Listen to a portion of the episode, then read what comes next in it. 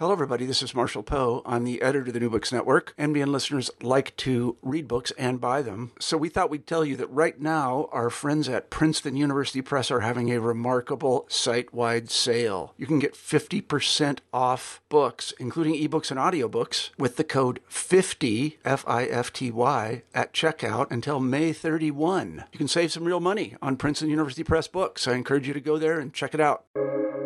Welcome to the New Books Network. Hello, everyone. Welcome to another episode of New Books Network. I'm Morteza Hajizadeh, your host from Critical Theory Channel. Today, we are honored to have Dr. James Ungureanu with us. Dr. Ungureanu is an honorary research fellow at the Institute for Advanced Studies in the Humanities at the University of Queensland and in the Department of History at the University of Wisconsin Madison.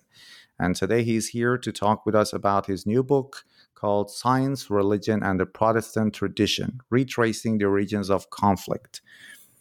Uh, James, welcome. Thank you very much. Appreciate it.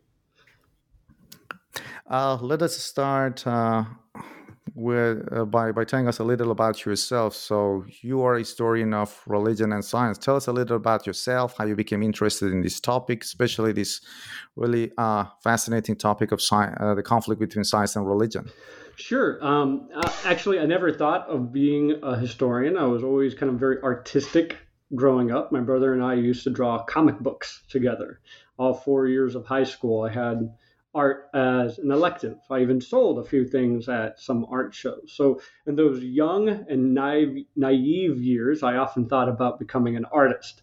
Uh, my last year in high school, though, brought me into the world of computers my school had just built this great computer lab. Uh, I started teaching myself AutoCAD software, which is used mostly in the field of architecture and design. I, I went to bookstores and, and would just kind of sit there for hours reading through these AutoCAD manuals. Um, so shortly after graduating, I started applying to small architectural firms uh, in area in Sacramento, California. Uh, I got a call back from one and went in for an interview, got a job. It's a great job. I drew up all the plans. They were called blueprints back in the day. Uh, had a ton of fun doing it. Learned about a lot about the industry and did that for a few years. But something was was missing. Uh, I was making good money, no longer living with my parents, uh, but I needed something more. So while I was working as an architectural drafter, I started taking philosophy courses at kind of a local community college in, in the area. I began reading Plato and Aristotle. I found Paul Davies' God in the New Physics. Davies is a English theoretical physicist. Uh, he's now, I believe, teaching at uh, Arizona University. So soon after getting that book, I started a book club for all those kind of interested in discussing those ideas. And Davies kind of introduced me to the world of Western religious thought. He often wrote about a number of important theologians like St. Augustine and Thomas Aquinas, Roger Bacon, Francis Bacon, and the like. And this sort of became a, a, a spiritual awakening, if you will. Um, at that point, I decided to quit architecture and pursue a degree in philosophy. I enrolled at the University of California, Davis. Uh, but I needed more. I needed more context. I needed more biography. Uh, so, in addition to concentrating on philosophy, I also added a second major in religious studies, which was just kind of an amazing. The religious studies program at UC Davis was just superb. Had great professors, great instructors. I don't know what it's like now there, but when I was there, it was it was simply amazing. I read so much during that time. I read church fathers, I read Dead Sea Scrolls, I read the Apocrypha and Pseudepigrapha, and some of the most pioneering scholarship on the study of religion. It was an incredible experience, and there was one professor in particular at UC Davis that encouraged me to look more closely at the debate between science and religion. Her name is Allison Coudert. Uh, she became my honors thesis supervisor. Her, mo- her work mostly focuses on the interaction between religion and science in the West, with a special emphasis on kind of the more esoteric elements like natural magic and Kabbalah and alchemy and so on. She was one of the last students of Frances Yates, and if you know anything about Yates, her work was mostly on the Renaissance. She taught at Warburg Institute at London, and she's most well known for her book on Bruno and Hermetic tradition, which was published sometime in the 1960s. So it should be no surprise that early in my academic career, I was also interested in kind of these similar things, some of those more esoteric undercurrents of Western civilization. But for my undergraduate degree, I completed an honors thesis on the patristic period, that's the early church period, uh, in natural philosophy, looking at how theologians like St. Augustine and Roger Bacon responded to Greco Roman philosophy and Arabic theology. After Davis, I decided to study church history or the history of Christian thought. Um, so I entered the MDiv program at Trinity Evangelical Divinity School, TEDS, in the Midwest in Illinois but immediately felt lost in, in the sense that I didn't see it as like a good fit for me. I didn't see myself ever using Hebrew uh, in the future. Um, I loved the Greek courses they had me take there. That was great. But uh, what I wanted to do, I knew what I wanted to do, and having all these required kind of personal assessment courses seemed designed more for a pastor rather than a, a scholar in training. But I had great advisors at TEDS, uh, church historians Scott Manetsch and John Woodbridge. They kind of encouraged me to switch from the MDiv into the MA in church history, and that definitely worked out. I became something of a historian of Christian thought. Then I took a year break from school. My wife and I traveled to South Korea to teach English. I believe that was between 2012 and 2013 coming back to the States, I wanted to get back into it. And the first person I thought about working with was Ron Numbers. Um, we moved back to the States. We moved back to Madison, Wisconsin, where my wife's family lived at the time. So naturally, Ron being at UW Madison, I thought about working with him. Unfortunately, Ron had just retired and he was no longer accepting PhD students. But Ron's this kind of amazing guy. He was very open, very welcoming, uh, to me. We had lunch, we had dinner together on several occasions. He talked to me about all sorts of topics, getting me in touch with with others. So during one of those conversations, he mentioned the work of Peter Harrison. I had worked, I had read some of Peter's work while in grad school, and I loved it. So after Ron told me about him, I, I picked up the the rest of his publications, all his articles, and all his books. And Ron told me that Peter was now while working in Australia at the University of Queensland, where he's originally from, and, and that he was accepting PhD students. So I gave Peter a call. We chatted a bit on topics, and then he encouraged me to apply. So I ended up uh, getting a full ride scholarship to do my PhD at University of Queensland. Um, initially, I wanted to work on narratives of the scientific revolution among the French philosophers, but Peter suggested a much narrower topic, like a good supervisor does, you know, kind of narrow your field a little bit. He told me to work on the so called conflict thesis, and that's what I ended up doing for my dissertation. And then a couple of years later, ended up publishing uh, it as the book, uh, Science, Religion, and the Protestant Tradition. That, that was a fascinating journey from architecture to physics, philosophy, religion, history of uh, church history, and then you ended up in Australia working with Peter Harrison to write this book. Magnificent. And uh, you mentioned conflict uh, thesis, and I'm sure some of the listeners might not be familiar with this. So can you just, I'm sure we're going to get into that in more details later on, but can you tell us briefly for the benefit of the audience what conflict thesis is? Yeah, sure. Um, so, in a nutshell, the conflict thesis is the idea that science and religion are fundamentally in conflict. Always have been, always will be. This is a history of war. So, in that sense, and this is important, in that sense, it is a historical argument. It's an argument allegedly drawn from history. So, most proponents of the conflict thesis maintain if you look back in history, particularly Christian history, but not exclusively Christian history. But if you look back at every moment, every step in the advance of science or some new learning, religion has attempted to oppose that progress. You have notions like Christianity was responsible for the demise of ancient Greek science, that the medieval period was an age of intellectual darkness, that Galileo was imprisoned and tortured for advancing Copernicanism, or that Christian theologians opposed Charles Darwin's theory of evolution and so on. So the list is uh, really kind of endless. Yeah, and, and what, what I like about your book is that in your introduction to your book, you have this section called Shifting Historiography.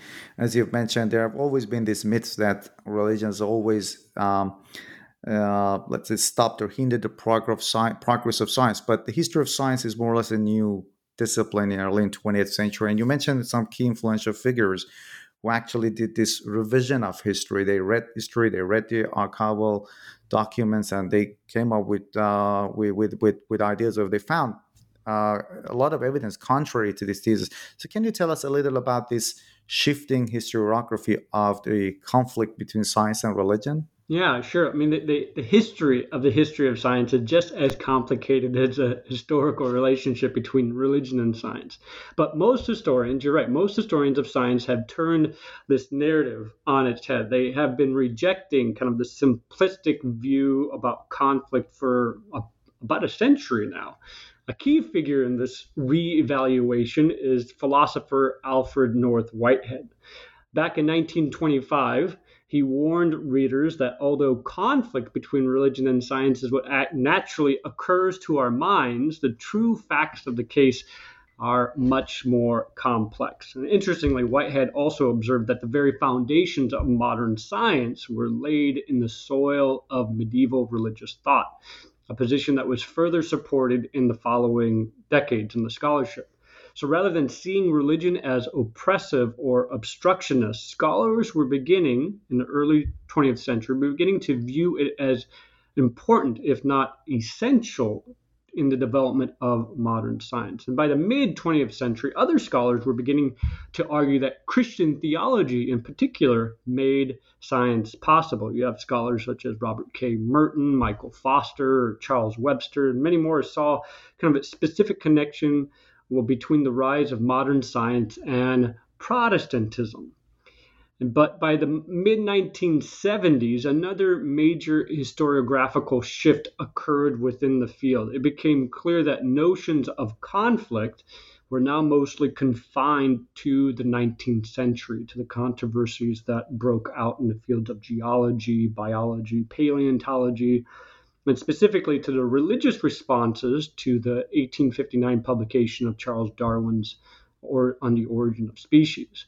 But even here, even here, things are not so simple.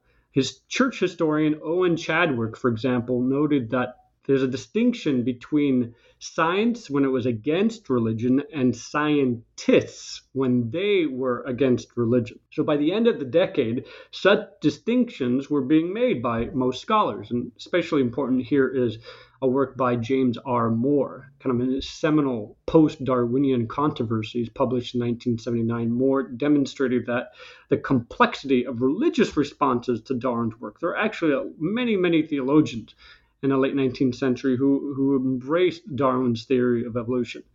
And Moore's book made a significant impact on later historians like Ron Numbers and, and even Peter Harrison. So, this notion of complex relationship between science and religion became sort of the clarion call uh, for most historians of science in the later part of the 20th century, and it still is.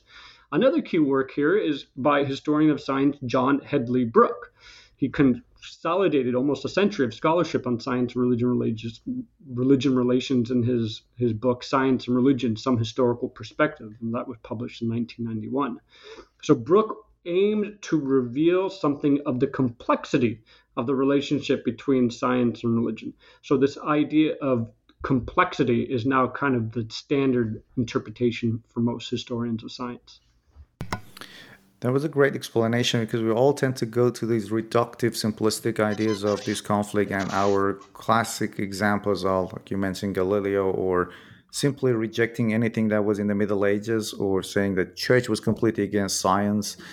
Um, and again more more more more recently i mean in the 19th century that you mentioned there were that was a great distinction you actually meant, uh, mentioned science mm. against religion or scientists against religion right. and in your book you also mentioned that there was this conflict between maybe between new ways of thinking and and older ways of thinking and and, and i i come from literary background mm. and i read an article some time ago that the position of the poet or the artist in the 19th century was being undermined as a as, as let's say the public intellectual and we had the rise of scientists mm. Charles Darwin and his and his his followers, those uh, scientific elites, those cohorts. I think Huxley was one of them, mm. right? Who was a, a, a, very fervent follower of Darwin. So it was more, mainly a fight for for for let's say an exclusive epistemology, as you mentioned in the book, right? Yeah, yeah, kind of a, a fight for authority and the kind of professionalization of science. Mm. And it, it, was very much mm. a, a, problem in, in, in the UK, uh, in, in Britain. Um, because just the attachment that universities had to ecclesiastical institutions. But in the U.S., you didn't have that kind of attachment. So to become a professional science in the U.S. was a lot easier than to become a professional science in, in the U.K. At, at the end of the 19th century. And uh, this might come as a surprise to the listeners that um, religion and science have coexisted peacefully for most of the history, and in some cases, religious institutions, as you've also pointed out, supported the progress and growth of science. Even the most uh, uh, the most famous scientists, such as Charles, uh, sorry, such as uh, Newton, mm. they tended to think of science as a way of better understanding God or religion. Can you talk about this coexistence, peaceful coexistence of science and religion? Yeah, um, I, I want to be careful here because following Brooke, uh, I want to make sure that I emphasize that positions of either conflict or concord between science and religion are mostly undermined by the abundance of historical evidence that kind of precludes these kind of meta narratives of either harmony or, or disharmonies.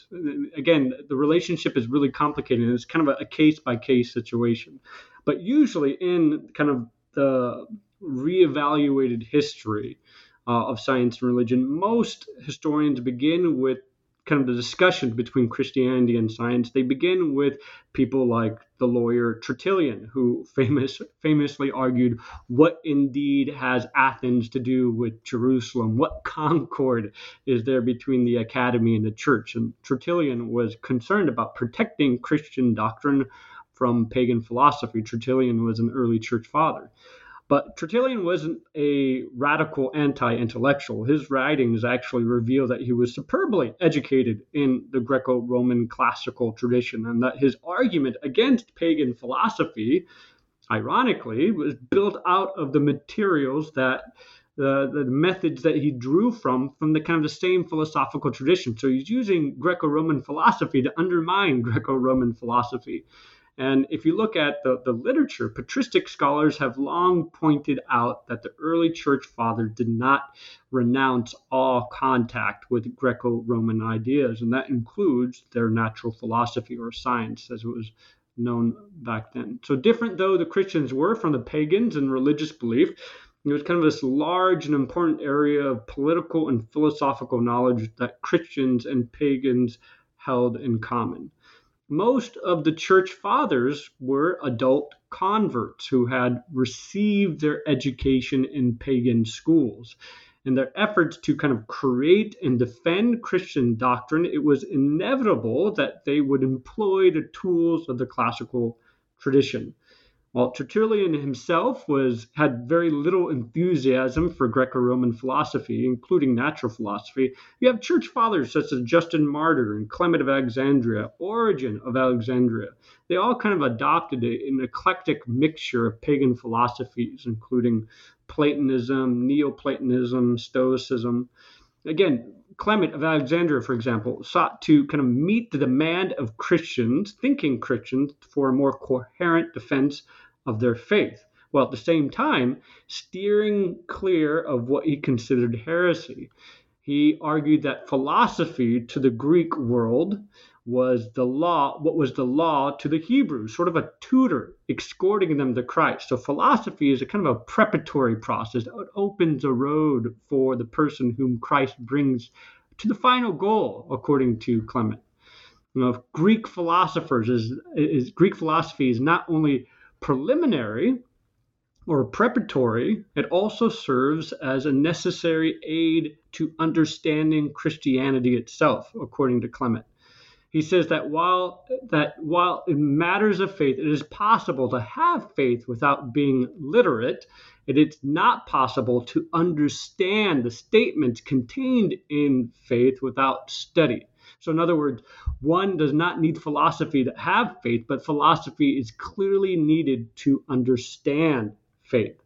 So, Clement was an intellectual, a cosmopolitan Christian uh, in Alexandria. He wanted to set theology in the framework of contemporary Greek philosophy.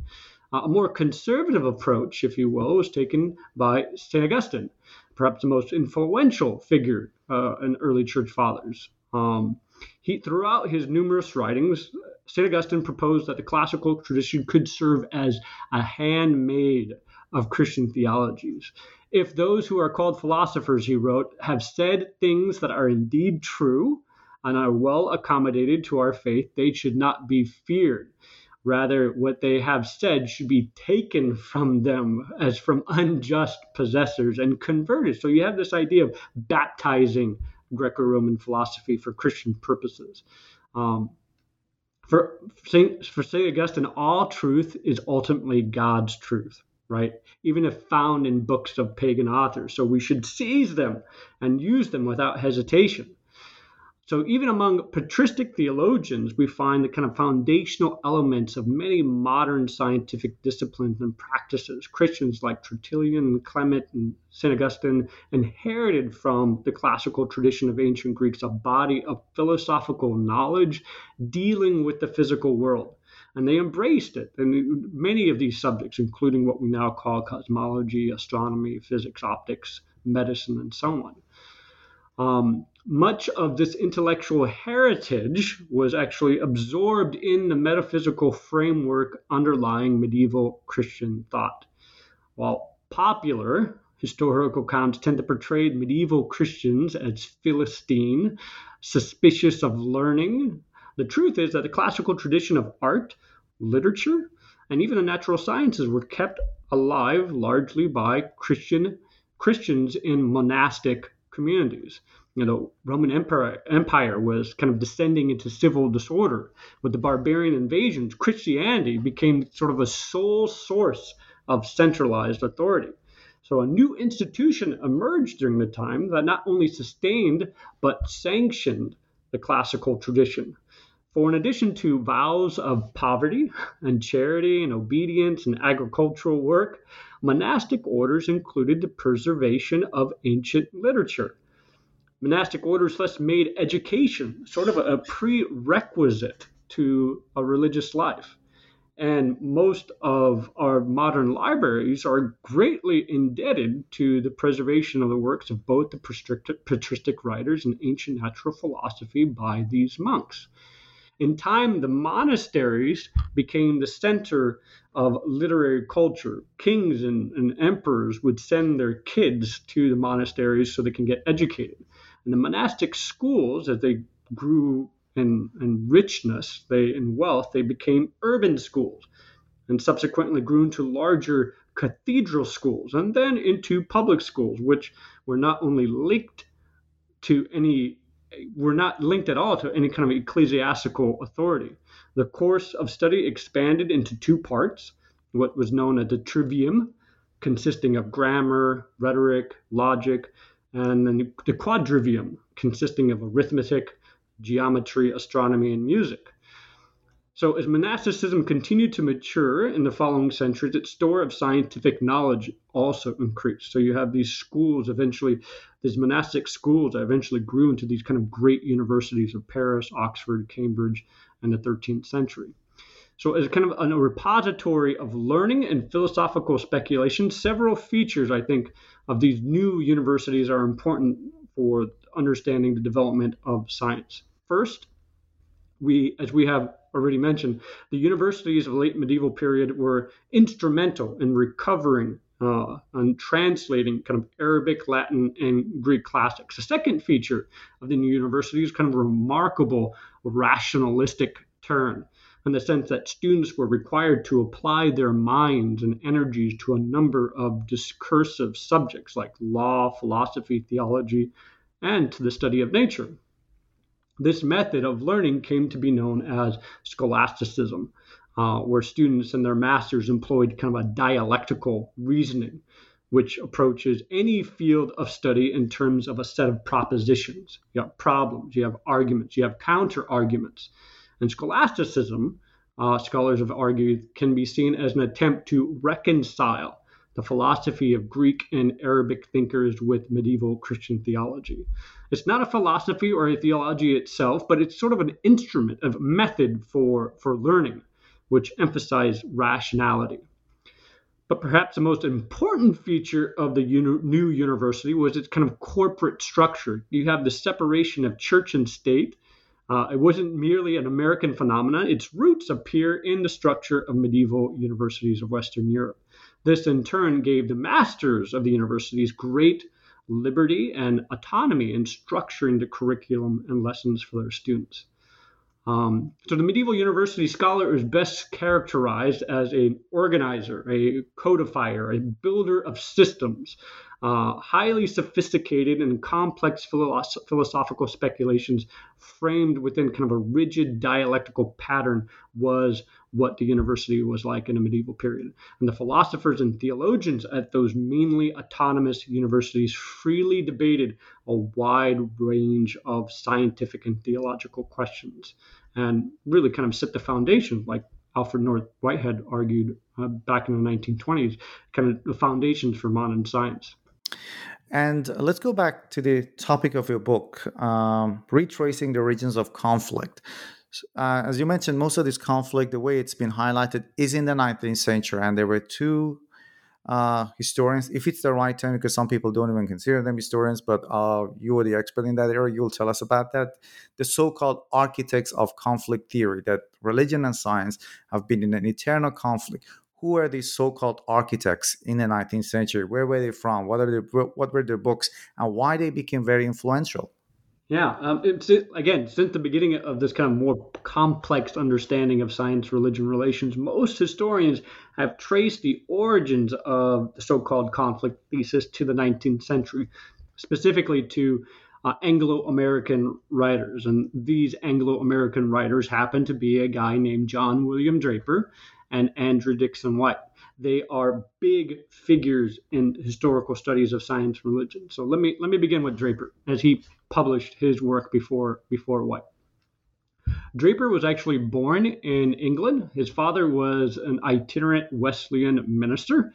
Interesting story behind his father's vocation. Draper's dad was actually raised a Catholic, and there was a, a, local revival meeting where he lived, and he and some of his friends went out to this revival meeting with the intent of mocking the revivalist. But by the end of the meeting, Draper's dad had converted to Methodism. So he had converted from Catholicism to this kind of Protestant denominational movement uh, started by Wesley, John Wesley, uh, John Charles Wesley. So at the age of 11, Draper's um, dad sent the young Draper to a Methodist boarding school, presumably to follow in his father's footsteps and prepare him for the ministry.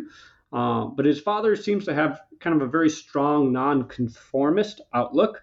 He had a penchant for scientific subjects like chemistry and astronomy, so it's not a surprise that Draper's dad ended up sending him to study chemistry and medicine at the University of College London, known back then as London University, um, which, unlike Oxford or Cambridge at the time, did not require any kind of religious test.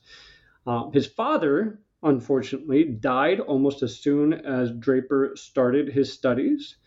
Draper, though, being kind of a very determined uh, young man, completed his degree in chemistry and after that emigrated to the United States. He had some family, some distant relatives living in the United States for some time then.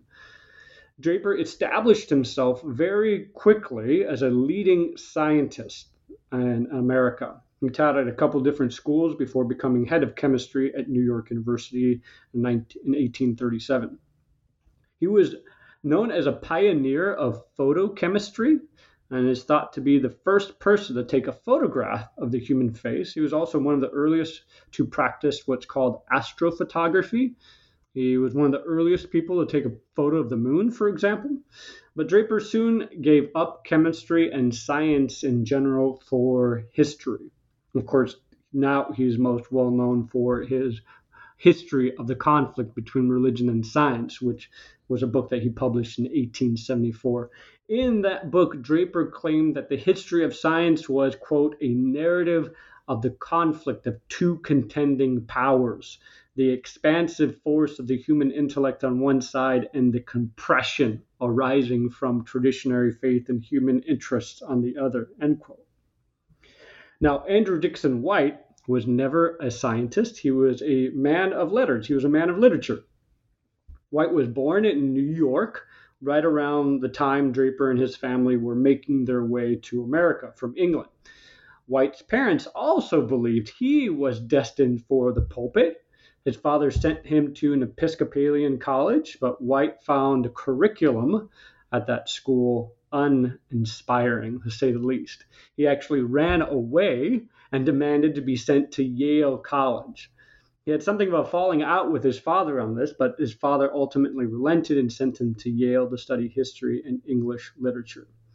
After college, White went on this kind of grand three year European tour visiting places like Oxford and Cambridge, and spent some time studying in France and Berlin, and then several months backpacking in Switzerland, Austria, and Italy before coming back to States to do postgraduate work at Yale.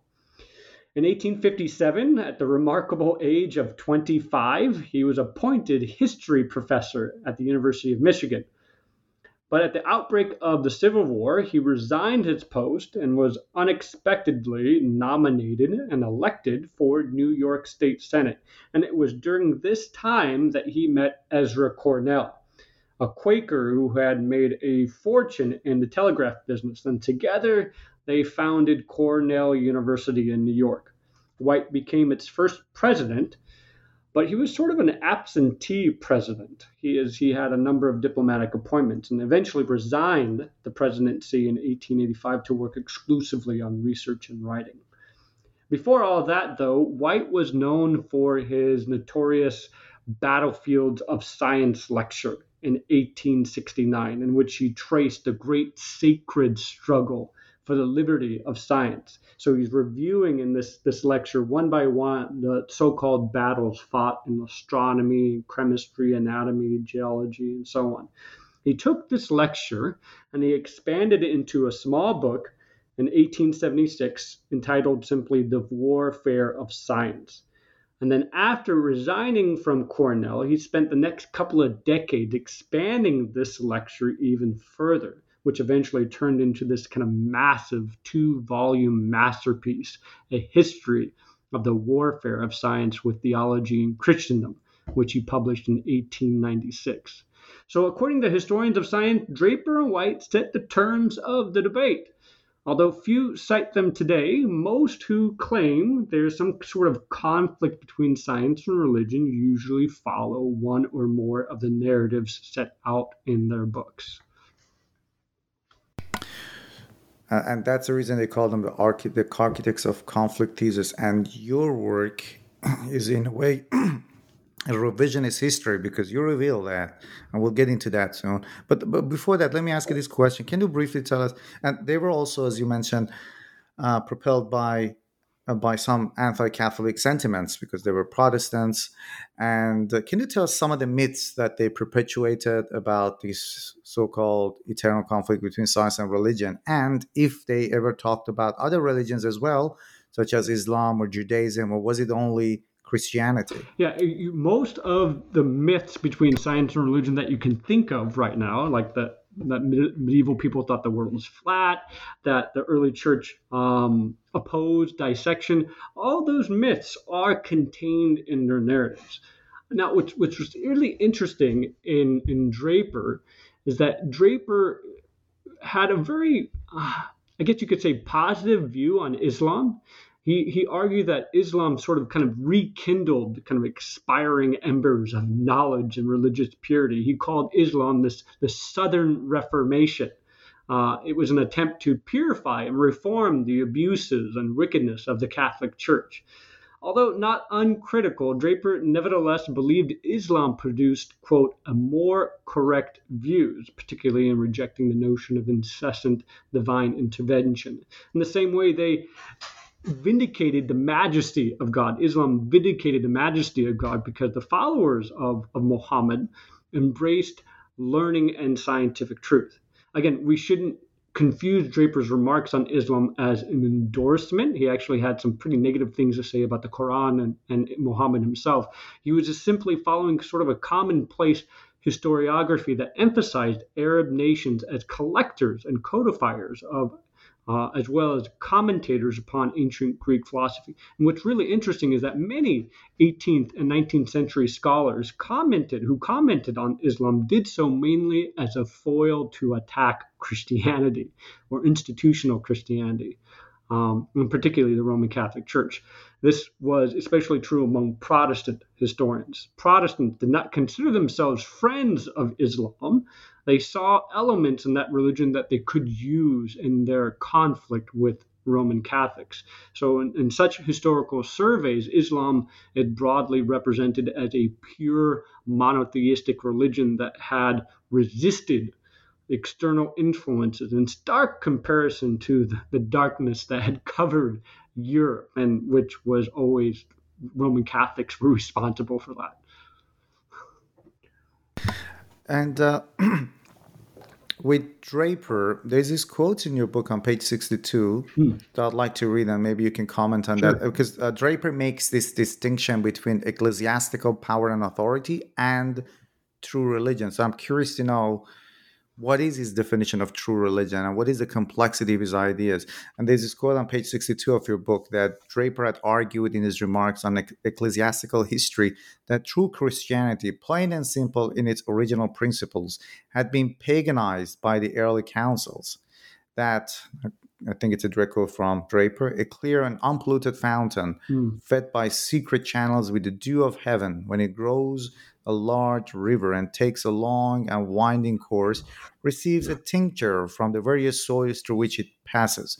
So, can you tell us what is that distinction between ecclesiastical power and authority and true religion and why he wasn't against religion anyway.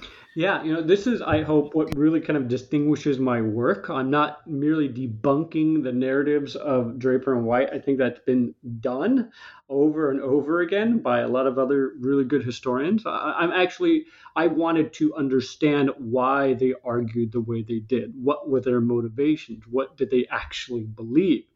And to answer those questions or answer those questions, things for me got really complicated fast. And you know, my conclusion uh, is that they are not guilty of the charge most historians of science and religion attribute to them. I think, in some sense, we have failed to understand Draper and White because, somewhat ironically, we have ignored what they actually said they were doing. Now, that doesn't mean what they argued in their books is correct. But the point here is to better understand what was happening historically at that point in time.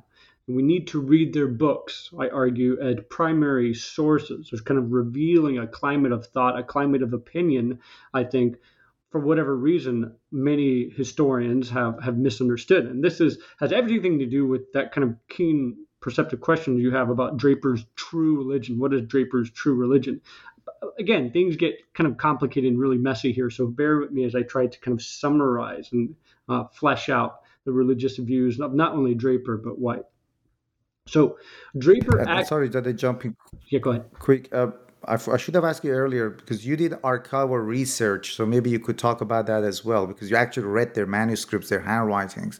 Maybe you could talk about that as well when you're talking about this. Sure. Um, so my my views of Draper and White changed dramatically after I started doing archival research. I I was sort of kind of given the idea to work on the conflict thesis by my supervisor Peter Harrison, and I, I came to their views pretty much like most people do. They can they are the architects of the conflict thesis. They argue that science and religion are fundamentally opposed to each other. So I had those assumptions, and those assumptions were basically based on the secondary literature, the work of historians of science who have been blaming Draper and White for this narrative since the 1970s.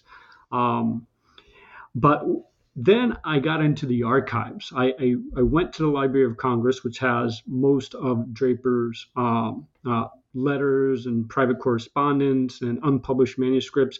Reading through his letters changed my view of Draper. Same thing with White. Mo- most of White's uh, correspondence and unpublished uh, manuscripts are contained at Cornell University. So I went both to the Library of Congress and Cornell University to do some archival work, and that really changed my view. It also helped to read everything they've, they've, they've published, right? Not just those works that are typically blamed for the conflict, conflict thesis. I've read a lot of White's political uh, treatises that were unrelated to this kind of narrative of science and religion. So that led me to believe that Draper actually advocated a return to uh, a pure, what he called a pure, more rational Christianity. In his early lectures on chemistry, the students, for example, he sounds rather like a natural theologian. Draper spoke of the laws of nature as designed and set in place by an almighty God, the creator, the great architect. This kind of more rational, reasonable Christianity comes from folks like Francis Bacon and the early members of the Royal Society of London. Later, you see the English deists advocated for the, kind of the same natural theological position, in addition to folks like John Locke. So all of them look back to the Protestant Reformation Uh, as the Reformation not only of religion, but science or natural philosophy. So Draper also seemed to depend on historians like Edward Gibbon and his history of the decline and fall of the Roman Empire. But he also mentions the work of German Lutheran church historian Johann von Mosheim English clergymen, Conyers Middleton, William Warburton, and John Jortin. These were all Protestant clergymen and historians. So, looking at the entire corpus of Draper's writing is important here. Um, for example, it is often mentioned but left unanalyzed that Draper's history of the conflict was largely a condensed version of previously published work. And most importantly, is his book, History of the Intellectual Development of Europe, which was published in 1863, about a decade earlier before his History of the Conflict. And here he makes a crucial distinction that most historians of science have forgotten or ignored. So he's discussing the so called paganization of Christianity under Emperor Constantine. Know, this paganization led Draper to make this kind of distinction between Christianity and ecclesiastical organizations. The former, the ecclesiastical organizations, he wrote, is a gift of God. So Christianity uh, is a gift of God, whereas the ecclesiastical organizations are the product of human invention and therefore open to criticism or condemnation. So he argued that this paganization of Christianity had resulted, quote, in the tyranny of theology over thought, and declare that those who had known what religion was in the apostolic days would be surprised by what was now engrafted upon religion. Even his notorious history of the conflict, under closer inspection, continues to make these distinctions. He's arguing that he will only consider the orthodox or the extremist views and not the moderate ones, not moderate Christianity. He expressed concern that this kind of extreme traditionary Christianity faith was leading the intelligent classes to give up on religious faith entirely. And this was a problem for Draper. You know, his narrative, in short, was intended to show that the decline of religious faith was a direct consequence of a politicized Christianity, not science. So, two crucial points here about Draper. Draper's understanding of history is mostly drawn from, mostly taken from Protestant historians. That's really important. Second, these Protestant historians predate the 19th century. Ultimately, it seems that Draper's hero was Unitarian minister and chemist Joseph Priestley. In one of his many lectures, Draper tells students that we must not impute it to mental weakness that Priestley passed through many religious beliefs before he became a Unitarian. He says that this was the pursuit of truth. So Draper greatly admired Priestley's scientific work, but also his religious views. So Draper clearly was no atheist, but he looked back to the rational religion found among 17th and 18th century intellectuals who viewed this kind of new knowledge, new evidence of the creative power of God in nature. So, in this sense, Draper can be firmly placed within this kind of Protestant tradition. White was in the same Protestant stream as Draper, but in a different segment, a different course, if you will. White did not look back to the past, but rather to contemporary conceptualizations or reconceptualizations of what religion was. Religion is found, White believed, in moral conscience, intuition, sentiment. This definition of religion, of course, was not new. It, it kind of exemplified essential elements of the Romantic movement, which had become, by the late 19th century, kind of a central component of liberal Protestant thought. History showed, according to White, that the interference with science and the supposed interest of religion has resulted in evils, both to science and religion. So White is separating religion from theology. And by separating religion from theology, White could denounce that the most mistaken of all mistaken ideas was the conviction that science and religion are enemies. While science has kind of conquered dogmatic theology, it will go hand in hand with religion, according to White.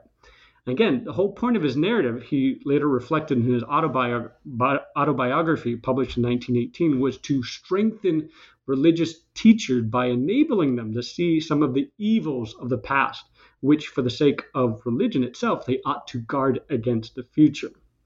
White was deeply, deeply influenced by his time in Germany. In Germany, he studied under the kind of great liberal Protestant thinkers Karl Ritter and Leopold von Ranke. He was also reading folks like Gotthold uh, Lessing and Johann Goethe and uh, Friedrich Schleiermacher and other mediating theologians. Scholars call them mediating theologians because it was an attempt to reconcile Christianity with modernity. Lessing, for example, talked about the evolution of religion. He maintained that all faiths would one day lead to one truth. No creed or dogma was complete or final. Christianity, according to Lessing, was this kind of ever evolving thing. So White had taken that view that view from Lessing. White also imbued this this kind of views of Schleiermacher. Schleiermacher was convinced that true religion was not found in doctrine or books or dogma, but in intuition and feeling, kind of inward witness of the heart. So Draper and White were flowing down the same liberal Protestant stream, just in different areas. If I could kind of summarize, Draper followed a religion of the head, whereas White obeyed a religion of the heart. That was a perfect roundup to the to the ideas. And that's why your work is, is a revisionist history because most of the things you just mentioned are not published anywhere. And people mainly refer to those two books, mm-hmm. uh, which I've heard that became really influential. And they were even translated into Arabic. So they had they were heard in the Arab yeah. world as well. Yeah. Um, and most of it comes from the archival research you've done. And in your book, you have actually taken a picture of their notes and their writings that have included in the book. You, just out of curiosity, do you know that if they're do you know about the reception of their work? I know that it's a question that you may not have researched, but do you know about the reception of their work in outside the Anglo-Saxon world? Yeah, there are a few scholars um, that I can give you the names for uh, later who are currently working on the reception of Draper's work in, in Islam and uh, other other kind of the Middle East and um, uh, they're doing great work. I know Shoaib. I've I've had a talk with Shoaib before on one of his podcasts, and Shoaib's doing some great work about uh, the relationship between evolution and and Islam, and he's looked at the reception history of Draper's book. So um, I I can give you some more information about Shoaib's work, and there are a few others that are doing really great work on on how Muslims interpreted or used Draper's Draper's book as an as an attack towards Christianity in general.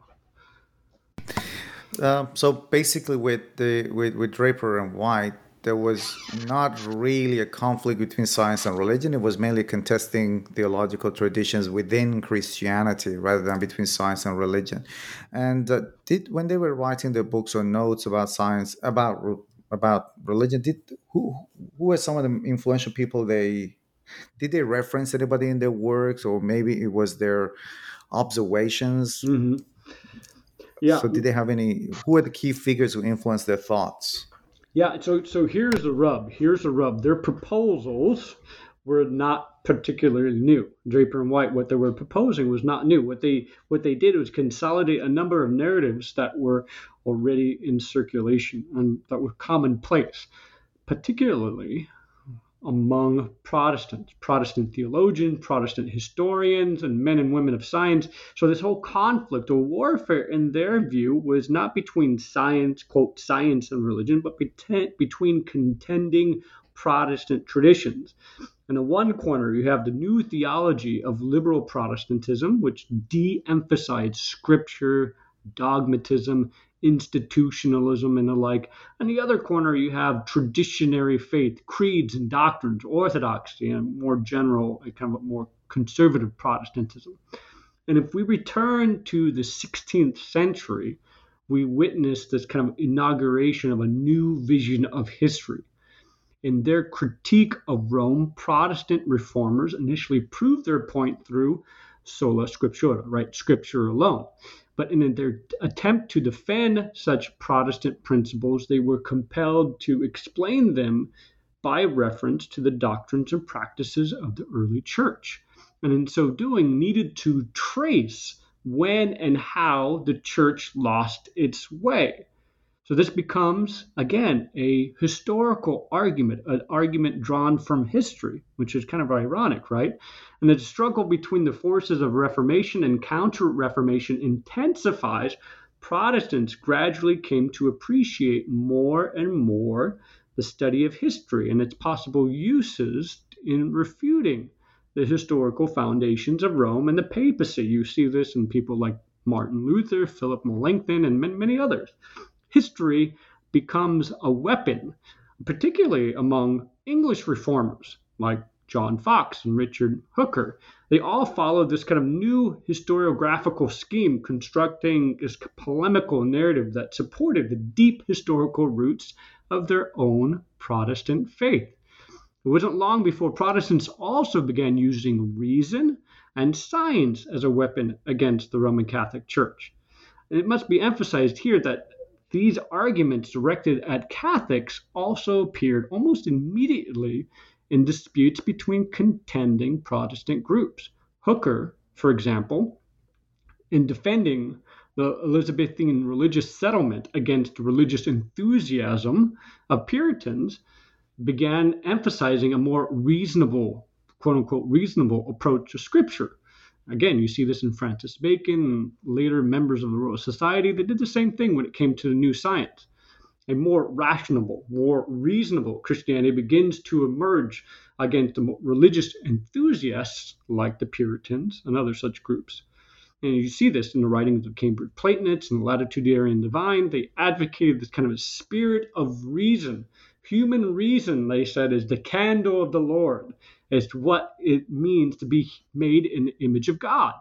To go against reason, according to the Cambridge Platonists, was to go against God.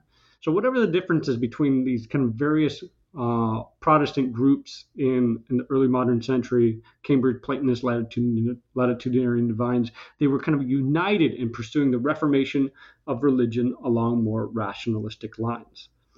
So, what began as an anti Catholic polemic by the magisterial reformers using history, reason, science as a weapon against so called Catholic superstition and corruption became a conflict between contending Protestant groups. And these are the sources that both Draper and White are drawing from.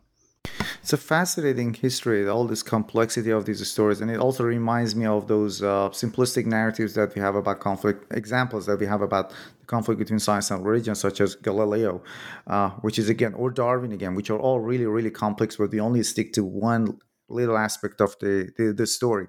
Now, my um, curiosity is that, and this is something you have discovered in your archival research and in the book, is that why this this subtlety and complexity of the argument has escaped historians for so long, and um, you trace it actually to to a key figure, Edward Livingston Youmans.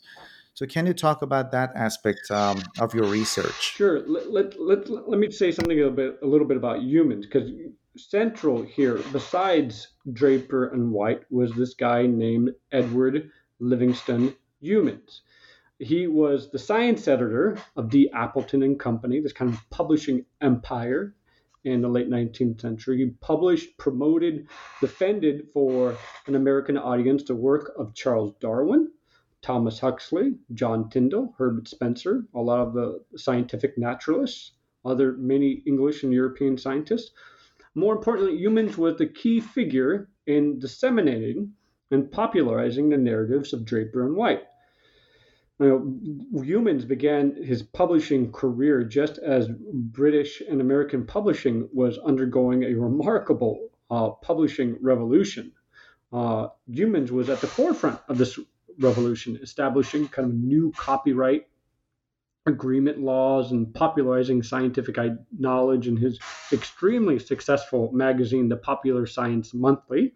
He also had a book series, the International Scientific Series. Both these publishing ventures were ambitious projects that were started in the 1870s, right before he started publishing Draper's, Draper's work. So he was intent on diffusing the latest advances in science to a more global audience. Youmans was also a member of the Free Religious Association, in 1825, the American Unitarian Association was established to promote kind of a, a, humanistic understanding of Christianity, a humanistic Christology, kind of a more rationalistic interpretation of Scripture, a more optimistic view of human nature. But after the Civil War, controversy and schism emerged within that denomination some members decided that Unitarianism still harbored kind of a residual orthodoxy. So they separated and they founded in 1867 in Boston the Free Religious Association, the FRA. And the Free Religious Association sought to promote the principles of free thought and moral philosophy without any reference to institutional Christianity. And so they're composed by kind of a diverse assortment of radical Unitarians, Universalists, spiritualists, transcendentalists, scientific theists, and other kind of disaffected religious minorities. They advanced what they called the new, the religion of humanity, the religion of humanity. Youmans actually served as one of its vice presidents. You know, in 1873, again, right before he publishes Draper's book, in 1873, at its annual meeting, Youmans delivered an address entitled The Religious Work of Science. And in this speech, Youmans announced that science has long been regarded and still widely believed to be the antagonist of religion, but a time is coming, he proclaimed, when it will be accepted as its most powerful ally and best friend. So, according to Youmans, science and religion are not mutually exclusive. It is the office of science to explore the works of God, of religion to deal with the sentiments and emotions which go out toward the divine author. You know, men of science, he argued, devote their lives to exploring the works of God. They thus labor at discovering the truths in nature. And such work, therefore, is religious work, according to Youmans. And as religious work, science has attained, quote, the grandest achievement in revealing the evolution and growth of religion. So, whenever conflict emerged, it occurred not between science and religion, but between theology and science, according to Youmans. He believed that theology has always been the adversary, not only of science, but religion as well. So, again, these ideas that you see in Draper and White are really kind of there in Youmans as well. So he argued that orthodoxy, dogmatism, must come to an end. And he was kind of the defender, tireless defender of the new liberal theology emerging in America in the late 19th century. So, yeah, so he rejected Christianity in favor of scientific naturalism in that sense. And uh, you also and he he played a key role, as you mentioned, in popularizing the ideas. And you, there were other figures as well who later on maybe distorted uh, Draper and Andrew Dickson White's ideas. Though those the people you call those secular humanists. And you mentioned a key figure, Joseph uh, McCabe, in your book. Uh, can you talk about that one as well, please? Sure, sure. Um, it's not hard to disfigure the narratives of, of, Draper and White. They kind of they're kind of guilty at failing to communicate their ideas more clearly. Maybe it's just the very nature of this idea itself. Uh, they're easily appropriated by secularists, free thinkers, atheists at the end of the 19th century and beginning of the 20th century. Perhaps the most important secularist to have appropriate Draper's historical narrative was this guy named Joseph McCabe. He was a Roman Catholic monk who abandoned his religious beliefs around 1895. McCabe was this incredible, uh, productive author. He wrote over 200 books on science, history, and religion. He was an advocate for atheism. Uh, he frequently forecast the doom of Christianity uh, in light of modern science. And in 1927, 1927, he published a little book entitled The Conflict Between Science and Religion. McCabe essentially repeated Draper's narrative, but unlike Draper, McCabe gleefully cheered on the decay, the destruction of religion. Historians of the 21st century, he argued, will look back with amusement at those men of science and theologians who attempted to uh, show there's no conflict between religion and science. So people like Draper, Draper and White. You know, the Christian religion, McCabe contended, was the deadly opponent of scientific progress. And the vast majority, and this is really, really interesting, the vast majority of McCabe's book was sort of a diatribe against not religion, not kind of Orthodox Christian religion, but what he called progressive religion. He repeated the same arguments of conservative and Orthodox opponents of Draper, but claimed that liberal Protestantism was living in the land of bunk. That's his that's his phrase, quote, land of bunk. So according to McCabe, those liberal theologians who reinterpreted traditional religious belief, wittingly or unwittingly, attacked the very foundations of Christianity. So at the beginning of the 20th century, rationalists, free thinkers, secularists, atheists all seized upon historical narratives of Draper and White and other liberal Protestant historians, adopting them as weapons to, dis- to extinguish all religion. And here, here's the real irony this kind of secular progressivism or humanism of skeptics like McCabe deeply informed the fledgling discipline of the history of science itself as it developed in the early 20th century. I point out in, in my book that George Sarton, the so called father of the history of science, had also appropriated the general outlines of Draper and White without any of their religious nuance. As he himself put it, quote, the history of science is the story of an endless struggle against superstition and error. So Sarton believes that men of science are heroes fighting for truth against the forces of darkness, the enemies of religion and superstition in every shape and form. And Sarton actually wrote to Andrew Dickson White a couple of times asking him for support because at that time and his, when he first immigrated to America, he was finding a, having a difficult time finding a job.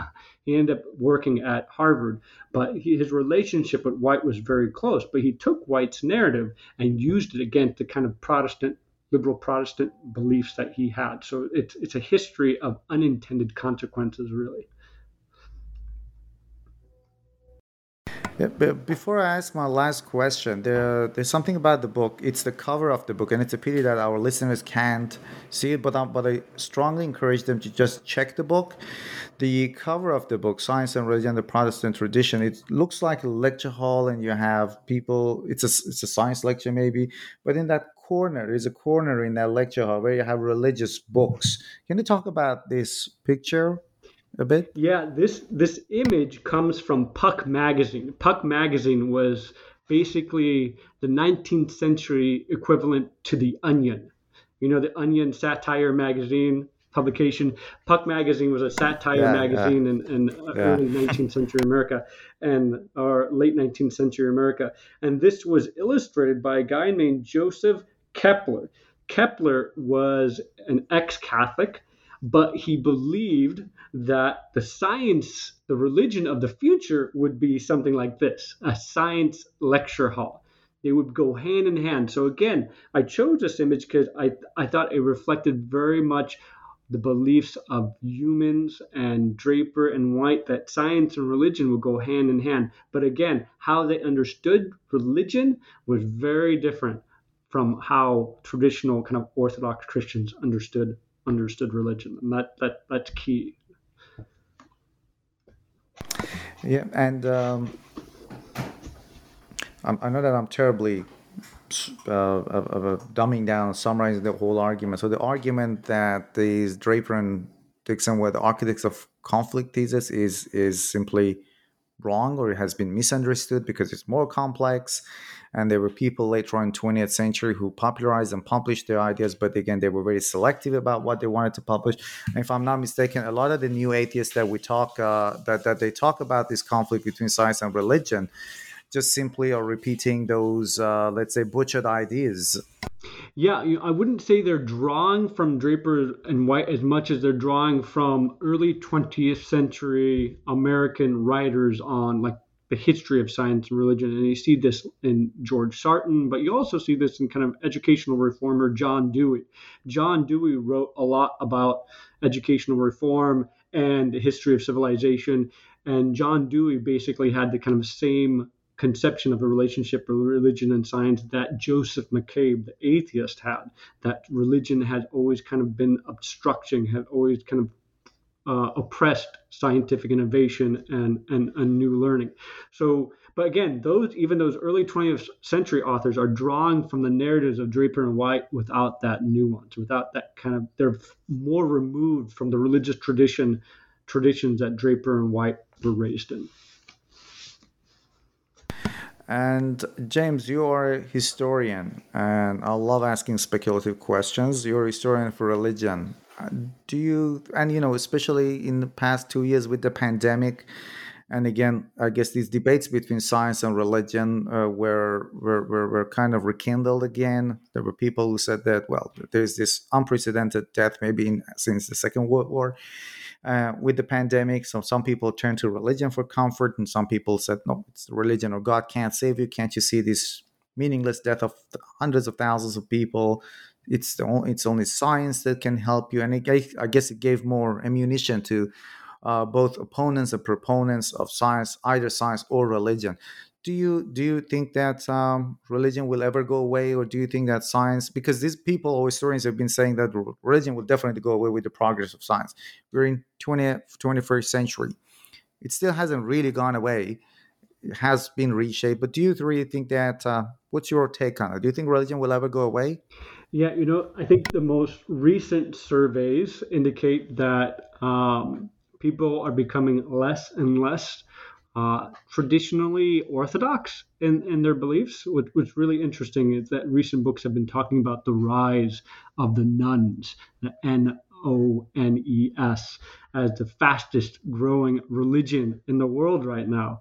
And uh, I, I, think that's that's right. Um, there's this great book by Tara Isabella Burton, Strange Rites: New Religions for a Godless World, where she looks at uh, the rise in secularism. She redefines secularism. When, when you look at the rise of secularism, you're not looking, you're not seeing less and less religion, but like you, like you put it, uh, modified, transformed religion. And she calls the nones this new religious group, the remixed, because even though they are detached from any kind of institutional religion, they are mixing different elements from different religious traditions and kind of more new age, even consumerist mentality uh, religion, kind of a self help type of situation. But I think ultimately, um, you're going to have religion as, as long as death is a problem. As long as there is death, there will be religion. People are trying to find